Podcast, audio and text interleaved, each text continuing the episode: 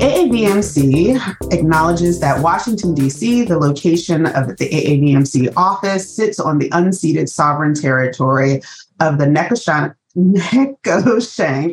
the, uh, also known locally as the Anacostans, the Piscataway, and the neighboring Pamunkey peoples. We pay respect to these nations, tribes, and communities, to their elders, past and present, to their descendants, to the generations to come, and to all Indigenous peoples who came from this land. These individuals remain deeply connected to this land, to their communities, to their families, and to their culture. We recognize these ongoing relationships. We also acknowledge the foundational contributions that Indigenous peoples here and globally have made to our understandings and advancements in science, medicine, and planetary health. We acknowledge and respect the thousands of years of Indigenous knowledge and the ways of knowing that remind us that our health and the health of all beings on this planet are interconnected and interrelated. We encourage each of you to learn about and amplify the contemporary work of Indigenous nations on whose land you are you are on and to endeavor to support indigenous sovereignty to be to be more accountable to the needs of indigenous peoples in the ways that you can and finally, we also recognize that many indentured, enslaved, and exploited peoples were forced to dedicate their labor on these lands. To these people and their descendants, we acknowledge their indelible mark on this space in which we gather for this event. Welcome to the AAVMC's Diversity and Inclusion on Air podcast. This podcast is a program of the American Association of Veterinary Medical Colleges Diversity Matters Initiative. The podcast explores various issues related to diversity and inclusion in the veterinary profession and provides the AAVMC an, oppor- an opportunity to offer ongoing diversity programming to our member institutions as well as all veterinary professionals.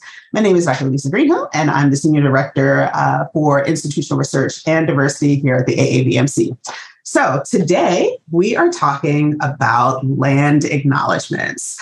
I open the show today with our new land knowledge and labor acknowledgement that was just adopted by the AAVMC Board of Directors last month during our summer meeting in Philadelphia. In recent years, many organizations, institutions, and companies have adopted land, uh, native land acknowledgements and say them at the beginning of all kinds of different events. Um, while intended to be meaningful, many have become performative and or taken on kind of odd forms that do little to really advance the issues um, and our knowledge around um, tribal sovereignty, um, land issues, colonization, and recognition that Indigenous people still exist, right? Um, and much more. So, today we're going to talk about all of this. Um, we're going to talk about land acknowledgements, why we do them, how we can make them more relevant to our work in general, and how we can also maybe talk about them in the context of veterinary medicine. So, I am t- delighted to welcome my guests, uh, Doctors Evelyn Galban from University of Pennsylvania and Dr. Kenner, Kevin Leonard from Michigan State University. Both of these wonderful individuals um, were instrumental in the development of AAVMC's updated acknowledgement. And so I am uh, publicly thanking you and also welcoming you to the show. Hi, Evelyn. Hi, Kevin. How you Hello. Hey. So, as is our custom on the show, I like guests to tell a little bit about themselves. This will be Evelyn's second time on the show. Welcome back. So we'll get started with you, Evelyn. Why don't you tell our viewers and listeners a little bit about yourself? Thank you. Um, so my name is Evelyn Galban. That is my grandmother's name as well. Um, so I hope I am um, doing her proud. Um, I am Washoe and uh, Mono Lake Paiute. Um, I'm a neurologist at the University of Pennsylvania. Here, I'm the director of house officers. I'm also the associate medical director of the Small Animal Hospital, um, and I'm also the founder of the Native American Veterinary Association. Um, I just wanted to say, Pishayu, it's a pleasure to be here today. Thank you for inviting me. Thank you. You have a lot of jobs there, Evelyn. just want to say. Like, take the hat off. that hat, that hat big. right. so, so, Kevin, tell us a little bit about you. Awesome. Yeah, thank you, Lisa. I'm really glad to be here as well, and uh, thank you for in, including me in the development of the land acknowledgement you read at the beginning. Uh, my name is Kevin Leonard. I currently serve as the assistant director for diversity, equity, inclusion and MSU's or Michigan State University's College of Vet Med. Uh, I use he, him, his pronouns. I've been at the university close to 25 years. I think I'm about four years away from my, my 25th anniversary of being here, but I have all three degrees from MSU. So I bleed green and white. I'm, I'm a Spartan through and through. Um, the, the, only thing I never was was Sparty. I don't think I could fit in the suit. I'm, I'm too big. But uh, I, I, just want to acknowledge that I'm also a member of the Sault Ste. Marie tribe of Chippewa Indians. Um, you know, Chippewa is the English term, but we're, we're Ojibwe. That, that's the, the tribe. It's one of the three fire uh, Confederacy tribes here in the state of Michigan. That's made up the Odawa, Potawatomi, and, and Ojibwa. Uh, Ojibwe.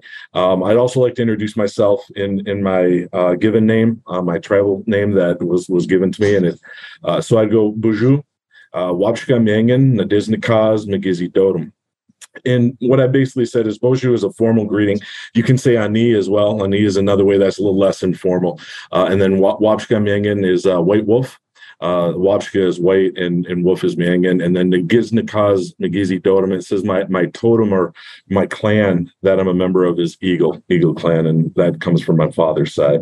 Um, my son and I, uh, shortly after my father's passing, my father had his on his, uh, when we, when we got notified that he was passing away, he asked for us to contact, you know, um, a healer to come down and give him his name. He'd been wanting to do that. And unfortunately, you know, he was diagnosed with cancer and it was terminal. So uh, his name is um, uh, oh, I can't think of the word for black, but Black Wolf. Um, and uh, so when we went to the the healer with my son and i got white wolf i think my son because he has red hair he thought he was going to be red wolf uh, and unfortunately no, he, he got uh, he got uh, benishi which is redbird um, which you know again the healer told him as you get older you know that can change you can always come back and we can see but i, I think he was thinking that the, the wolf line would continue but it didn't so i just thought i'd share that thank you thank you and thank you both for getting us uh, uh, started in this discussion. I really appreciated the conversations that we had in the development of the acknowledgement. And uh, so, why don't we dive on in? So, Kevin, I'm actually going to start with you. What is a land acknowledgement? So, you know, when I when I read the question, I'm like, oh, I should look up the, the textbook definition. I'm like, nah, they already know what the textbook definition is. But uh, in in short, it's it's a way of acknowledging that the land that your your institution sits upon your business where you're working where you're presenting if you're at a conference you're acknowledging the the people who came before whose lands you know that they lived there they existed there still they still exist today and that these lands weren't weren't just given that you know they were taken um, and they were taken in in forceful ways. And and many of our people were relocated and moved to reservations that were nowhere near the original ancestral ancestral places and lands. So uh, it's it's you know it's it's just a way to acknowledge that you know we realize that this is your land still. And you'll see that you know this is indian land. Uh, uh we were just in chicago a few weeks back and we're in the uh, field museum and they have that exhibit which is a beautiful exhibit that they have there on uh, in, in, the indigenous people and it says you're on native land and i took a picture of that and you know it's, it's really powerful. But that's that's the intent of what i see the land acknowledgement meaning. Um, you know again it has become performative as you you said for some institutions but you know there's there's there's way, ways around that. Yeah yeah. So you know i can honestly say that it's only been in the last couple of years really kind of after 2020 right? 2020 it was like a chunk of the world, because some of us already kind of had a clue, but a good chunk of the world will kind of have this awakening. And um, certainly it was, uh, you know, a lot of it was sparked by the murder of George Floyd. But a lot of marginalized um, communities kind of really, really became incredibly vocal. And we also saw a lot of response um, from institutions, um, companies, organizations, um, really kind of trying to cobble together statements of all kinds, not only for Black Lives Matter, but also, at least at that point, um, maybe just a little before, I kind of started to see more land acknowledgments.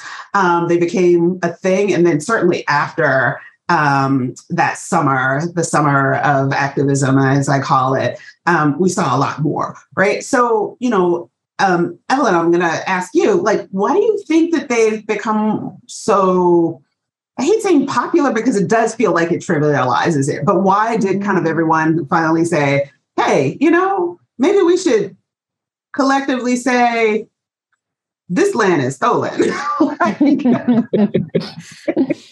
um, I mean, I think even so, in other areas of the world, right, these were already happening. So, I mean, that movement, that forward movement really started in Australia, New Zealand, um, with the Indigenous people there. And then in Canada, you know, they had um, um, their Truth and, and, Reconciliation Act. And after that, you started to see more land acknowledgements in Canada. Um, and I think, you know, since 2020, people and I always want to think of this in the the glass half full kind of way. People want to heal. They want to, mm. you know, we want to love one another. Um, and so this is a way forward. It is a way to say, yes, I'm recognizing the history, I'm acknowledging the history, but I'm also part of that history um, because I'm here in this space today. Um, and it's a way to heal that. Um, and I, I think hopefully the greater number of people want that that healing process and it's a good way to do that. It brings good feelings it brings great thoughts and creativity of how we can work together um, and hopefully i think it's the way forward. Yeah yeah. Kevin anything to add? No, I think Evelyn hits hits the nail on the head. Um, you know, I, I had colleagues who, who actually traveled to New Zealand and Australia to to do some collaboration and work with communities there and the indigenous communities. And and that was things that they brought back is hey they're doing these acknowledgments. This is something and and that was when i first heard it. But i agree with you all also Lisa. i think the real you know at least here in the united states the real push came you know after you know the, the murder of george floyd and and the pursuing you know rightfully so outcry that, that enough is enough. Uh, and i think it shook society enough that they started realizing that hey we we need to to wake up and acknowledge you know what what's going on here and, and the systemic racism that still exists. Um, but you know I, I do think to some extent you know popular is there's also that that that segment of you know we, we need to do it to check a box to say that we're that diversity equity inclusion you know place to work. Um, and and I, I hope that that's another places that we all work at. Um, but there's times that you do have to kind of check and, and hold hold them accountable because it can it can just kind of go in the back fall to the back burner say yeah. well we've said it. That's that's good. But um you know i think both of your summations are are, are really accurate and, and spot on to you know how how we've come to be where we are today. Yeah.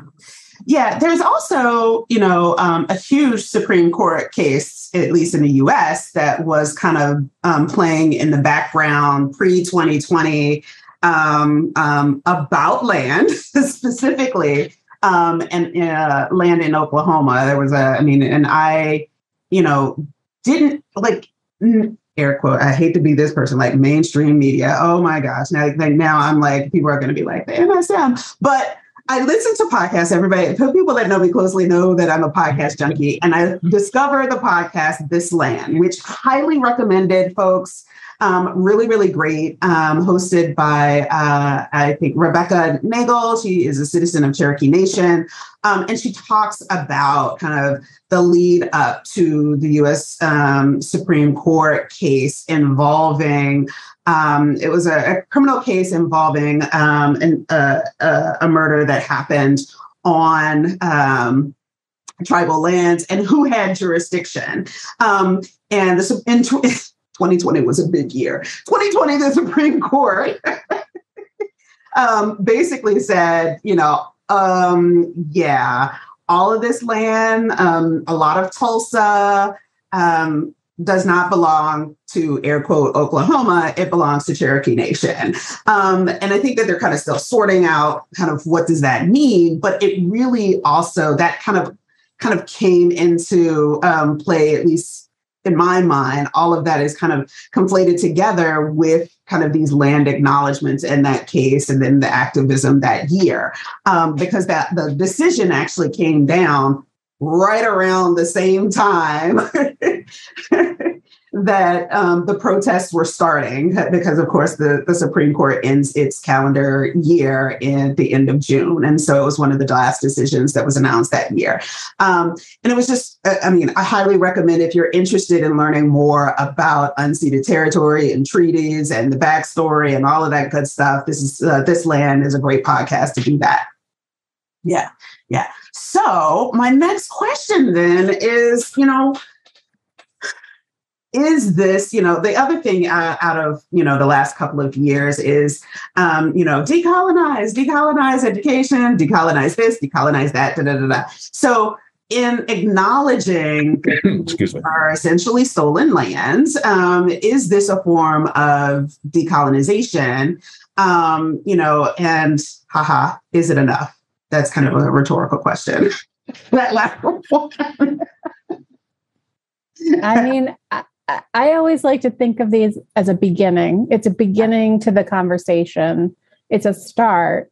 Um, and and I like, I mean, if I think about decolonization and how I like to frame that, I think it's a like it's a recentering, right? It's like recentering on the indigenous knowledge, the relationship to the land, um, and these land acknowledgements, it's a beginning to that. It's saying, like, let's refocus where we are, learn about, you know, the sort of colonial history, um, but frame it correctly. And when the acknowledgement is done well, it can be a good start. Yeah. I think that's spot on. Good start. I think that's that's the best we can say. It's it's a good start because again, if that's all it is, if you know, if that's all you do as an institution or a business, um, or even just an individual, you know, because I know I've heard individuals who present at different conferences, you know, just say it, you know, representing themselves as a speaker. If that's all you've done and you do nothing else, then that's that's it. That's all we can say is, you know, it is. It, we haven't decolonized nothing. Um, but it is a good start. I, I think what I see it as is a is a tool to start then to be able to hold those institutions that adopt those as their their policy or officially adopt them to hold them accountable to say okay you say these at graduation at commencement at, at all these different events. It's but what are you doing? You know and, it, and, it, and it's that it's that opportunity i think for us to start then you know offering ways to decolonize something that that is very again you know it's it's going to be tough and and part of it is because even we ourselves you know have to break through uh, as indigenous people some of the colonization effects that we've all suffered that's part of that trauma that that our people mm. have dealt with for generations i mean you know we're, we're we're coming up i think on the um here in september uh, with the Orange Shirt Day, basically acknowledging you know the the indigenous the, the native boarding schools, the Indian boarding schools, but the the damage that's done to communities throughout Canada and, and, the United States is just irreparable. And you know a lot of that is again you know kill the Indian and, and replace them with you know someone who doesn't know their language, doesn't know their culture, you know, and, and goes back and then perpetu- perpetuates white white culture, you know, and become the colonizer themselves, and that's that's tough. Um, you know, and I have you know as someone who's did not grow up in a very I mean, I grew up knowing I was native. That was something my, you know, my family was, we were, but we didn't grow up on a reservation. So I wasn't surrounded by the culture. And, and my grandmother um, had basically avoided boarding schools by running into the woods of Canada with her family to, to basically avoid being taken. But my, my great grandmother was here in boarding school and up in Mount Pleasant.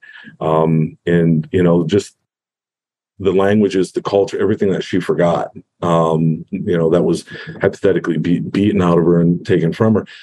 we weren't taught that so it wasn't passed on to the next generation of kids so we have a, a, gap in our knowledge of our own culture and identity that we get back from attending our cultural events and, and talking to to people in our community who were able to to have those and and again not have those without fight or or persecution because they they they had to fight and, and face a lot of persecution just to maintain the ability to practice their their religious beliefs and that that's that's something that I value that we still have elders and, and traditional healers and, and people in our community that can pass that on because I've tried to suck in as much of it as possible. You know, I always grew up being pride in my proud of my heritage and my tribe, but I there was a lot of things when I hit 18, when I hit college, I didn't know. Um, in that I, I had to to learn by you know immersing myself with within the communities that I didn't necessarily have the access to when I was when I was growing up. Mm, yeah, thank you. Thank you for sharing that. You know, we um, also did in the working group that um, helped put together our um, AAVMC's um, new acknowledgement. Um, our colleague, uh, Dr. Jimmy Gongora from University of Sydney participated. And you know, even when we talk about saying um, these acknowledgments, there was a really great point that he made that you know, as folks who identify as, um, you know, if you are welcoming folks to your meeting, um, you know, the land acknowledgement is not your welcome. Like it's it's an acknowledgement, right? Um, if you're welcoming people and you want to welcome people specifically to this location, then you need to um, you know, ask an indigenous person to welcome you. That is the role that um, you know they they do in Australia, and I, I thought that that was really interesting. Um, otherwise, you know, as folks who do not identify as Indigenous, um, you know, we uh, acknowledge the land that we're on. And it was really an interesting um, distinction. And, and he talked a lot about um, you know how they kind of have come to this place. And and to your point um, earlier evelyn you know it is in part because um, uh, Australia, New Zealand, and certainly Canada have had these kind of truth and reconciliation, um, you know, commissions, groups, um, and and I think that you know, uh, as an American, we all would love to see that, but we got a lot of truth and a lot of reconciliation that we need to do. I'm not sure how many commissions we need, but we need a lot of them, right? And so, um, you know, I thought that this idea of, um, you know, infusing meetings and kind of starting meetings recognizing having this moment of acknowledgement um, is is really important but again we know that like now i go to meetings sometimes and it's like you know okay so we said the thing let's move on yeah let's let's go. Versus I go to a meeting, say, for example, like NCORE, which is the National Conference on Race and Ethnicity and um, American Higher Ed, and the land acknowledgement is runs about an hour because it's an entire presentation. There's a procession, there's flags, there's drumming, there's singing, there's a talk, uh, a mini talk, and then there's a recessional and, and these types of things. And it was so deeply moving um, as a way to kind of start a program. But you know, um, uh, uh, we have this gung ho work ethic in the U.S. that says we got to get it get it moving. So you know, how can we make them? Um, how can we make these acknowledgments less performative. You said that they are a great beginning, but how can we make them less performative? And, and what are some of the ways that we can take action? Kevin?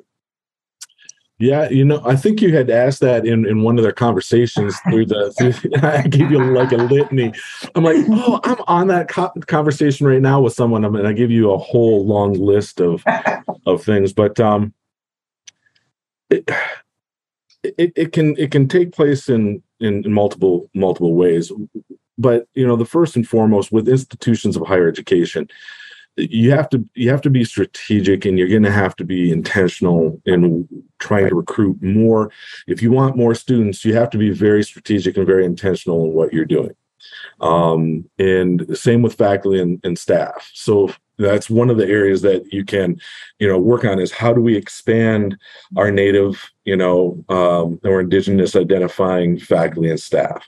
How, and, and, and one of the issues with indian country is then making sure that they are indigenous because uh, you know as you know in your community and, and and others we have those who who like to you know make believe or, or say that they are, they are other. But you know it's it's important that we we do things as institutions to start you know, effectively trying to reach out and recruit more. And then once they're here, make sure that we have environments that are supportive of them. Yeah. Um, so instead of, you know, celebrating like our institution moved away from celebrating Columbus and we we have an Indigenous Peoples Day uh, here at Michigan State University, and our state has moved away um, from from celebrating that and celebrating an Indigenous uh, Peoples Peoples Month as well. Um, you know having having affinity groups and, and making sure that they have the resources that other affinity groups have even if they're five people. Because that's sometimes it's like well you know there's 60 of them and there's no pie. I, you know that's one of the things is stop making believe that there's some pie that everybody's got to have just a percentage of based upon their population. Like let's just all have the resources we need to do what we need to do to you know support our students support our faculty support our staff. Um, you know those are just some of the the things up front. Um, you know acknowledging the holidays understanding that you know there are different religions within each of the tribes. There's 500 different tribes across the united states. We don't all have the same same beliefs and and, and you know shared shared belief system. Um, and what we you know find acceptable in, in one um, community we may not in another. And it's important that we don't just say well that that person's native and they said this is okay.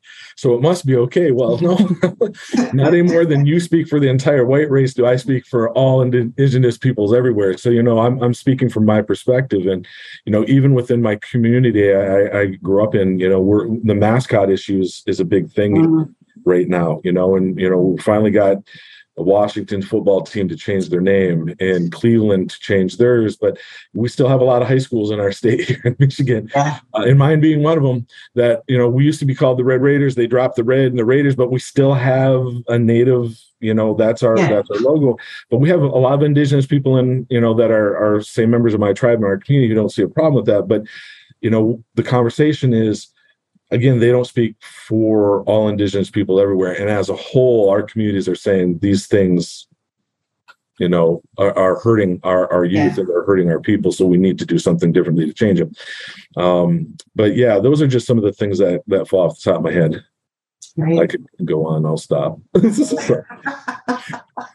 I tend to ramble sometimes. No, great, great. Evelyn, did you have anything to add? Yeah, I would say in terms of like the performative um, piece to it. I, and to bring in, you know, what you were talking about before, where um, there is a difference between having an Indigenous person welcome people to the area and help and, and really be part um, of a presentation or an opening um, is one thing, but to um, have a Native person perform the land acknowledgement mm. is often what uh, sort of gets asked of us or um, sometimes it you know it happens. Um, i think that makes it a performance. Yeah. um, and then in terms of like the organization when they're developing their land acknowledgement i think it is a it's a great opportunity. Someone might be sitting in the audience having never heard the term land acknowledgement and this might be the first time that they're going to hear it um, and that is a tremendous opportunity for growth for both the organization and for the person in the audience. Um, so to really use this moment to provide that education is is tremendous. Um, and it makes it very much so more meaningful than sort of the box checking that we all kind of cringe um, when we hear. Um, so using the time to, to maybe give an example that the institution is doing. This is what we are doing today. This is what we would like to do as a goal in our future. And being very specific about what those goals are is helpful. And then I think, you know, as we are, most of us educators, part of that is getting people to participate as well. So giving them the time in that acknowledgement to sit and think, how can how can I do the same thing as an individual? Not just you know part of the organization but how am i going to grow individually and what can i personally do? And then you know giving those examples because you know, not everyone is going to know how they can be a part of it or like you know wh- how do my strengths fit into this goal? Right. Um i think that ma- really making it and owning it um, makes it less of the box checking yeah, yeah. Thank you. Thank you for both of you. Um, Kevin, it was so funny when you were saying, yeah, well, you know, the, we have this thing in our country. Everybody's a princess, right? Everybody's a princess. Halloween is coming. Do not buy those outfits. Everybody's a princess. Uh, you know, Senator Warren notwithstanding, right? so like right. Yeah. No, and, and, and it's it's challenging. You know, it, it, it is. Um, because I'll I had to check my cousin one year. you know, we're we're his bro- his dad is my dad's brother. I mean, we share the same blood quantum, the whole nine yards. We're you know we grew up in the same communities. He actually grew up just a few miles down the road from from our, our tribal community up in uh, the Upper Peninsula. But I, I saw a picture of him roll across my Facebook page, you know, in, in basically what was an Indian costume. Like, dude, like I'm, I'm like, you don't dance. You, that's not your regalia. You, you can't. And he said, yeah, but I'm Native. I said, nah, that's just not right. um, so yeah, he and I had to sit down and a long conversation about because he, he didn't fully grasp it until I said, you know, I said, we're, we, you're playing, you're playing what you are, and it's not, mm-hmm. it's not healthy. You know, it's mm-hmm. not healthy for for for you or our communities and, and for our youth to see that um, because you know it's it's harmful. But um, yeah, it it's out there. I, I appreciate Evelyn what, what you're saying. I, I, think that that is one of the things we've we've joked oftentimes here at Michigan State that we get asked to read it. I'm like, we're not the ones that need to be reading it. Like we we know what it is. Like get somebody else to read it. And, and again, I think that's exactly it. You know, if you want us to, you know, get a community member to welcome them who, who is you know this is their their community and their land that's a whole different ballgame. And i think that that is that is a good way to look at things as well. Um, one of the other things I want to share before I know you go on yeah. to the next point is how within our communities is just the misinformation that exists, you know, in our in our history books and that's perpetrated K through 12 and, it, and it's still even in the in the university system, um, you know, about everything from Thanksgiving all the way through, you know, and I remember the history books I got, I think we got two pages of, well, you know people came over there was some you know people here and there, but there wasn't many of them.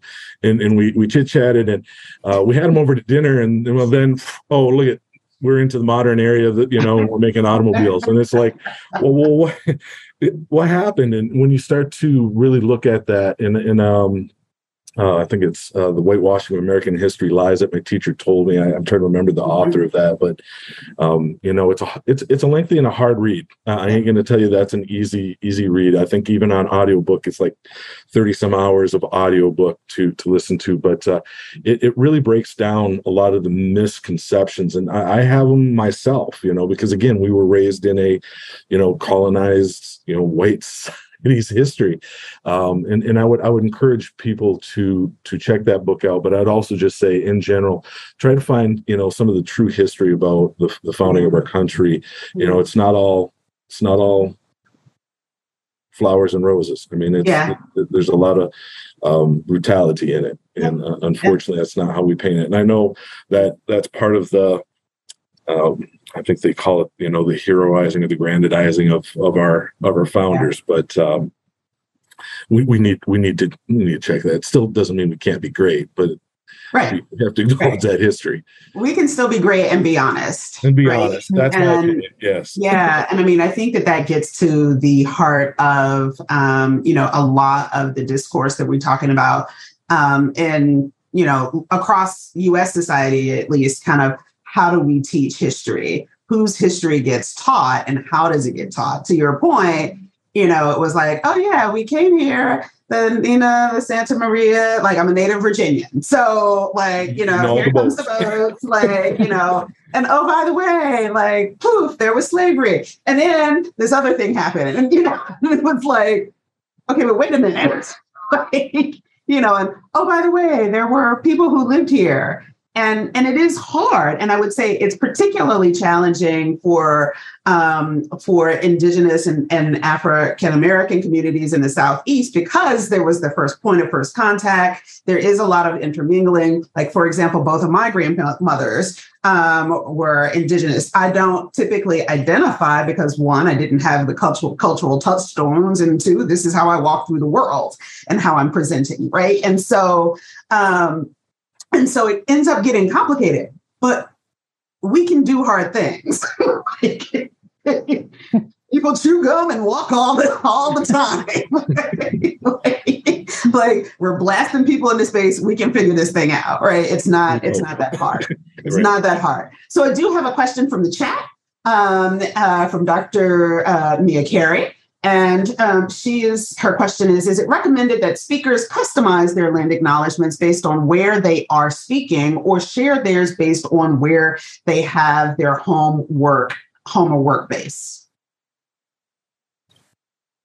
Uh, my recommendation is the, the land upon which you're standing when when you give it. Um, for for so if you're in Oklahoma and you're acknowledging the Ojibwe, Potawatomi, and uh, Odawa people, cool but that's not whose land you're you're currently on and, and even understanding oklahoma because that was the relocation for so many tribes from the east that's really not where they were from either because the tribes there were even pushed farther west so right. but um yeah I, my recommendation would be do the research of of the area you're going to be in you know incorporate that tribe's you know names and make sure that you pronounce do your best to pronunciate the tribe's names the, the way that that you should.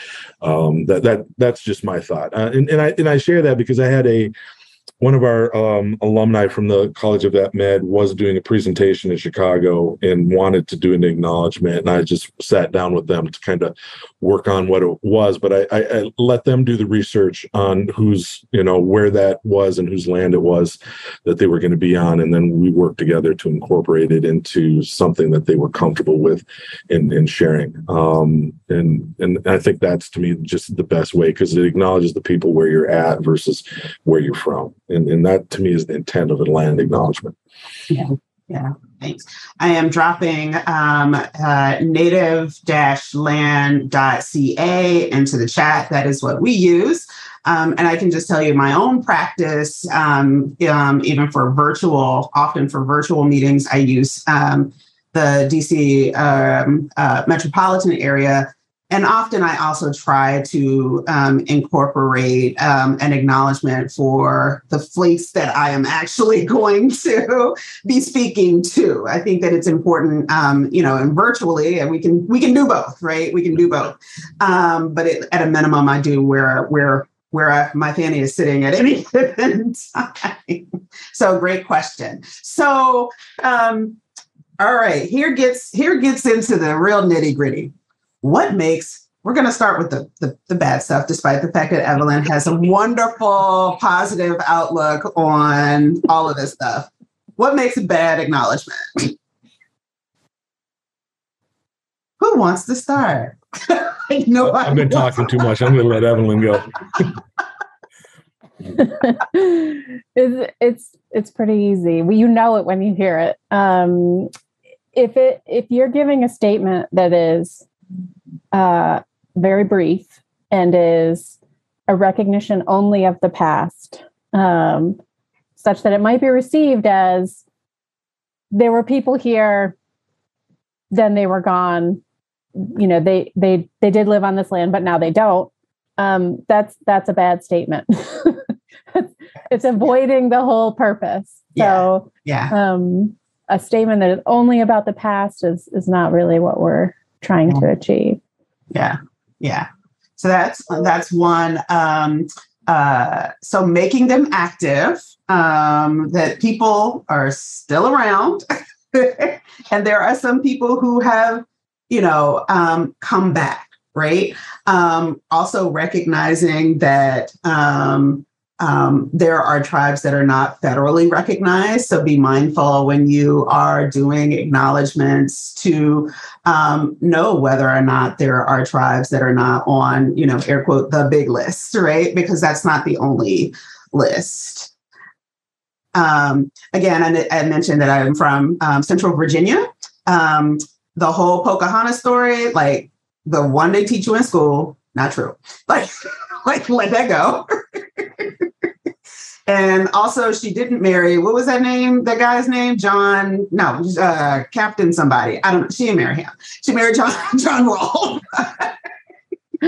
right? She married John Rolfe, and he swept her off to England, and she died of smallpox. But aside from that, like even when we talk about the history of this figure who America has kind of icon, you know, made an icon for indigeneity. Um, the stories about her typically aren't still about her. They're about the white men in her life, right? Who um, essentially took over her destiny, right? Whatever she would have become. Um, um, you know, so so making sure that you keep indigenous people centered mm-hmm. in the acknowledgement um, you don't need to acknowledge anybody else but the indigenous people in an acknowledgement. Now, so what I'm saying and, and not saying here is that uh, about a year and a half ago, um, uh, a colleague came to me and, and we were t- helping stu- some students with a land acknowledgement, and they brought in um, a uh, an acknowledgement from an institution that shall not be named, unless somebody wants to name it. Um, but they brought an institution that shall not be named and it the, the the the land acknowledgement actually centers the narrative on this white individual who colonized the like you know the the, the area. Like it, it was kind of baffling to me. Don't do that. That's bad. Don't like we'll just leave it there. Just don't do that. Don't do that. So what makes a good uh, acknowledgement I think what the opposite of what Evelyn said, you know, that that still talks about this is present present day issue yes. versus just all all history. Um, you know, I, I think for one of the things that we we have what we call a a land acknowledgement, but it's it's provisional because we really haven't put it and vetted it the way we as a community feel it needs to be. And that's one of the things that we're hoping to wrap up this summer is we did get it in the tribe's hands. We, we sent it to all the the, the chair people of all of our uh, 12 federally recognized tribes in the state to have them look at it. We sent them a couple of reminders. Um, we didn't really get any feedback. Uh, we went to united tribes. They gave a little feedback. We edited it. We're going to bring it back on campus. And the goal is to be truthfully acknowledging who it should, we need to be including those individuals in the conversation. And we've tried to do that. And I, I, know our tribal communities are extremely busy with a lot of things and they don't necessarily have the time, but usually if they disagree with something, they're going to let you know. So I'll, I'll, take some of the fact that we didn't get any real blowback or pushback saying, oh, you can't say that or you can't include this as, you know, they're, they're not necessarily sanctioning it, but they, they definitely, I think, are okay with how it's written. And we try to make it inclusive along the lines of what you said, Lisa, is to make sure that it's not just those 12 federally recognized tribes because we have other tribes here in our state that are still struggling for recognition. And and we have other people who live in the state who th- we were relocated here. Their tribes aren't here but they still are here and this is now the land upon which they live. So we have tried to work that into the wording of our our land acknowledgement that we're we're looking to have you know brought into policy here in the next few months by the university um, to make sure that everybody's included and it's as inclusive as possible of re- acknowledging and recognizing those individuals that are still here. Um, you know, those those are some of the things that I think what makes a makes a good land acknowledgement. It's not by any means the the exhaustive list, but yeah, sure, sure. If it doesn't sound right, don't do it. If it doesn't feel right, don't do it. Right. So. So um, I do have uh, just a few more questions before we begin to wrap up. And you know, one of the things that we're also seeing um, in these recent years is across higher ed, a lot of institutions are recommending that faculty include land acknowledgments in their syllabi. And um, you know, now we know everybody who's a faculty knows you can't make faculty do what faculty don't want to do, but it's oftentimes strongly encouraged, right? Heavy on the air quotes for folks that are listening instead of watching. Um, and so you know, um, we are starting to see litigation about this, where um, there was a, a, faculty member at the University of Washington who um, included a really bizarre kind of statement in his land acknowledgement. And basically, if you're into econ, yay, econ people, right? Um, he basically said that, you know, according to, you know, Locke's theory of labor, like, okay, well, these people didn't do anything with this land. So we're going to acknowledge that they didn't do anything with this land and we came in and took it and, and saved the land, right? Um, and University of Washington was like, oh no, that is so not what we meant. Don't do that bad faculty, bad, bad. Mm. And now he's he's suing, um, you know, on First Amendment grounds. And so, um, you know, I, I, I would, am really interested in hearing your thoughts on, you know, recommendations to faculty to include these kinds of statements um, in their syllabi. I, I was fascinated um, by the the press that came about and and that professors um, you know response to what was going on. I think and i have his quote here. He said land acknowledgments are performative acts of conformity that should be resisted even if it lands you in court. And i thought that's a great statement to show he has no idea what a good land acknowledgement is right? I mean they're, they're not going to be the same for an institution for an individual. That there are moments their opportunity for personal growth. And and so therefore they, it's not making you do what everyone else is doing. It's asking you to resolve this and heal from this on your own. And yes we're going to do it together as an institution. And sure we'd love for these academic institutions to promote it. Um, but i think he's really mi- missed the whole point of doing or accepting a land acknowledgement um, I, I would like to think that instead of the academic institutions having to say, put this in your, you know, syllabi or, or, you know, giving people exactly what they should say, that it does become something you want to do because you want to go through this personal journey, um, that you want to heal, um, and that good things are going to be coming from it and that good feeling is going to be infectious. So people will want to do it um, mm-hmm. and mm-hmm. talk about it and have that conversation. Again that's me like being very positive and loving and hoping that that's what's going to happen um, but yeah. Kevin anything to add? That i to me that's that's it spot on. Um yeah, I mean, you you summed it up really well, Evelyn. And, and Lisa, I think you're right. We can't force faculty. There's academic freedom, you know, to do anything they don't want to do. Um, but I think it's funny that uh, you take a recommendation. Again, it wasn't a requirement. Maybe I'm strongly encouraged, but you take it and you just you're that offended by it that, that you feel you have to to write what he did. And just but again i think it it, it does show an example also of just uh, the um, the misinformation you know that yeah. this land was just sitting vacant you know says volumes. I mean that's the whole premise of you know what the pilgrims came over and settlers all did is you know there's nobody using this and it's god's that what was it what's the word for that? You know manifest the, destiny. Manifest destiny. And we can just grab it all up. There were billions of people here but before I mean it wasn't even before the there is like disease was brought in by Vikings, and who knows how many. I mean, there's even people who traveled from the continent of Africa over here before the Vikings that set foot. And our pe- our people believe we were here from the beginning of the time, even though others would argue that we came across land bridges and all that. And we can argue all that, but just to believe that this the, the know again the privilege that goes with this belief that this was just laying here unused that nobody was putting it to to good use is just you know marvelous. And even when you read some of the stuff about when when the the pilgrims came about cleared fields and stuff like what do you think cleared those?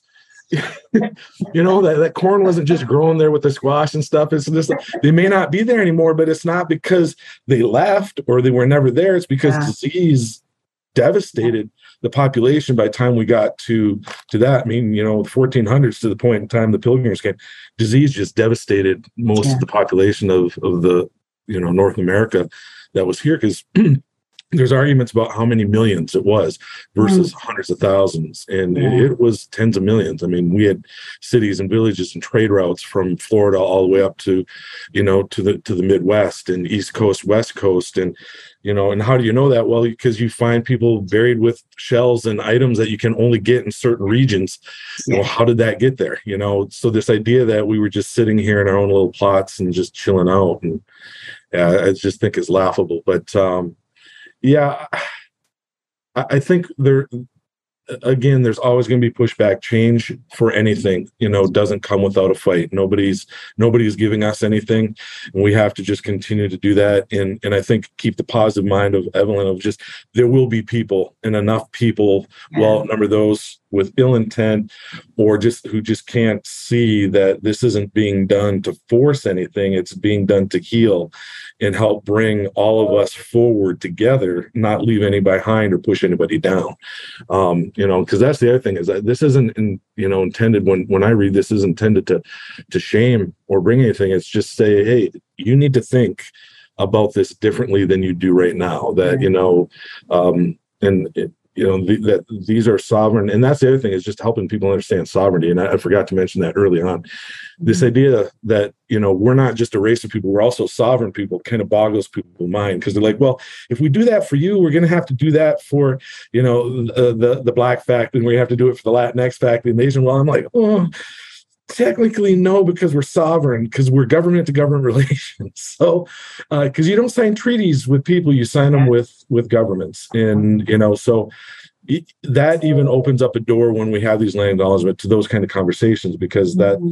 I, am I'm not an expert you know we have people yeah. you know in our community that are experts in, in tribal law and in in you know yeah. go into detail but just know enough that treaties aren't signed between individuals they're signed between governments and that they carry they carry a lot of weight. Yeah. Um, and thankfully, we've had people in our community who went, you know, here in Michigan and um, were able to get the tuition waiver because one of the treaties that the government signed said uh, you would educate our, our kids in for perpetuity.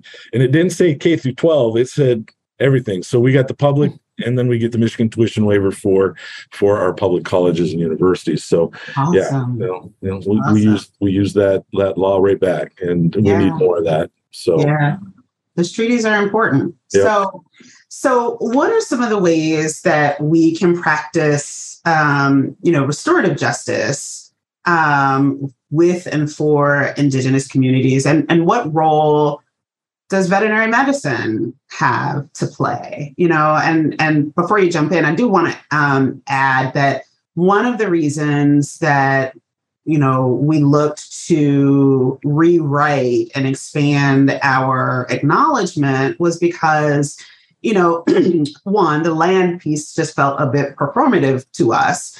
And two um, i think that we also recognize the role that um, indigenous knowledge and um, and ways of knowing, which for me is a huge thing. This whole kind of epistemology piece is really um, intriguing to me. But we wanted to acknowledge that um, you know the foundations of what we understand about um, science and medicine and math and STEM in general, um, and so many other things as well come from indigenous knowledge globally not just in the states but just globally right um, if we're talking about um, you know um, uh, continental Africans coming to visit um, before the Vikings. Well, the Vikings, um, you know, certainly they were indigenous to that region. They were doing all kinds of cool stuff, but you know, there were groups that came even before that, and they had their own indigenous knowledge. I will also admit that they didn't like you know stay, but they were like, "We have potatoes, you have potatoes. Let's go home um, and swap some things, right?" But so you see those trade routes pieces, but but this this idea that um, there was more than just land that we needed to express um, one that we acknowledge it and two some gratitude as well because we couldn't do what we do without some of that foundational knowledge. And so for us it was um, um, you know we we wanted it to be more. The labor acknowledgement also was that we wanted to acknowledge not just in um, folks that had historically been enslaved, but I mean, numerous people, at least in this country and certainly all over the world, have been indentured, enslaved, and exploited in a number of different ways. And we thought that that was important to acknowledge as well. Um, so, having said all of that, um, you know, what are some ways that we can be um, more mindful and practice, um, you know, the requisite justice that I think these communities deserve? And what can we do in VetMed? I think VetMed has a tremendous opportunity um, to really invite the indigenous people of the area, the area that the school is around, to teach. There is a tremendous body of knowledge, um, whether that's about, um, you know, Lisa, as we were viewing that movie, um, the documentary Gather, yeah. right? That provided so many opportunities just watching that one film for discussion around helping Native communities with food sovereignty. So, um, you know, whether that's helping to um, reinvigorate the buffalo herds or whether that's through fisheries and um, fish management, I mean, there are so many opportunities out there that could really get a lot of great experience with you know veterinary academic institutions and the people who are around them mm-hmm. um, there's also other opportunities for you know underserved communities and them needing the care sorry b arthur has a lot to say also You're not paying attention to me. I know, right? it's like I can definitely talk about food right now. um, but you know, sort of doing the research when you're making your acknowledgement about what your local communities are doing and how can you help um, provide the those paths to work together. Um, it's a it's a great opportunity. Okay. Great. Anything to add, I, I, know we're short on time. You know, when I when I came to to the college of vet med from the college of business was rude awakening because I think a lot of people think that in vet med all you do is take care of puppies and kitties, and it's such a expansive field that has its you know its touch on everything that we see and do you know from the food we eat to the vaccines we have to stay healthy comes through this this field of mm-hmm. study. And when they started talking about one health i'm like oh yeah one health yeah everything's connected. Yeah i'm, I fully understand you know, and it was like, yeah, you guys didn't come up with that. I, I hate to tell you, you know, that, you know, because our, our belief in a lot of communities, you know, is the, the, what happens to, to the animals, the wolves, the environment will eventually happen to us. So, mm. you know, if the wolf disappears, eventually we will disappear. Um, you know, was kind of that, that philosophy. So that, you know, that's important to acknowledge, you know, as you said, that the science of what we know isn't something you created it's existed that indigenous way of knowing is there. And i think bringing our community members in our our gatherers and and our healers to talk about you know some things that we know to be true um, that may not be in the textbooks would be really a nice way to acknowledge that and definitely is not performative in any way shape or form. Uh, one other thing we need to do and something that you know i'm proud of our our university for at least making steps towards i had been advocating for some time for tuition reciprocity. This idea of borders is something we you know is not wasn't here. We we Canada, the United States, we went across the river and it's like, nah, hey, we're in Canada. We were still on our land. We were just on the other side of the river.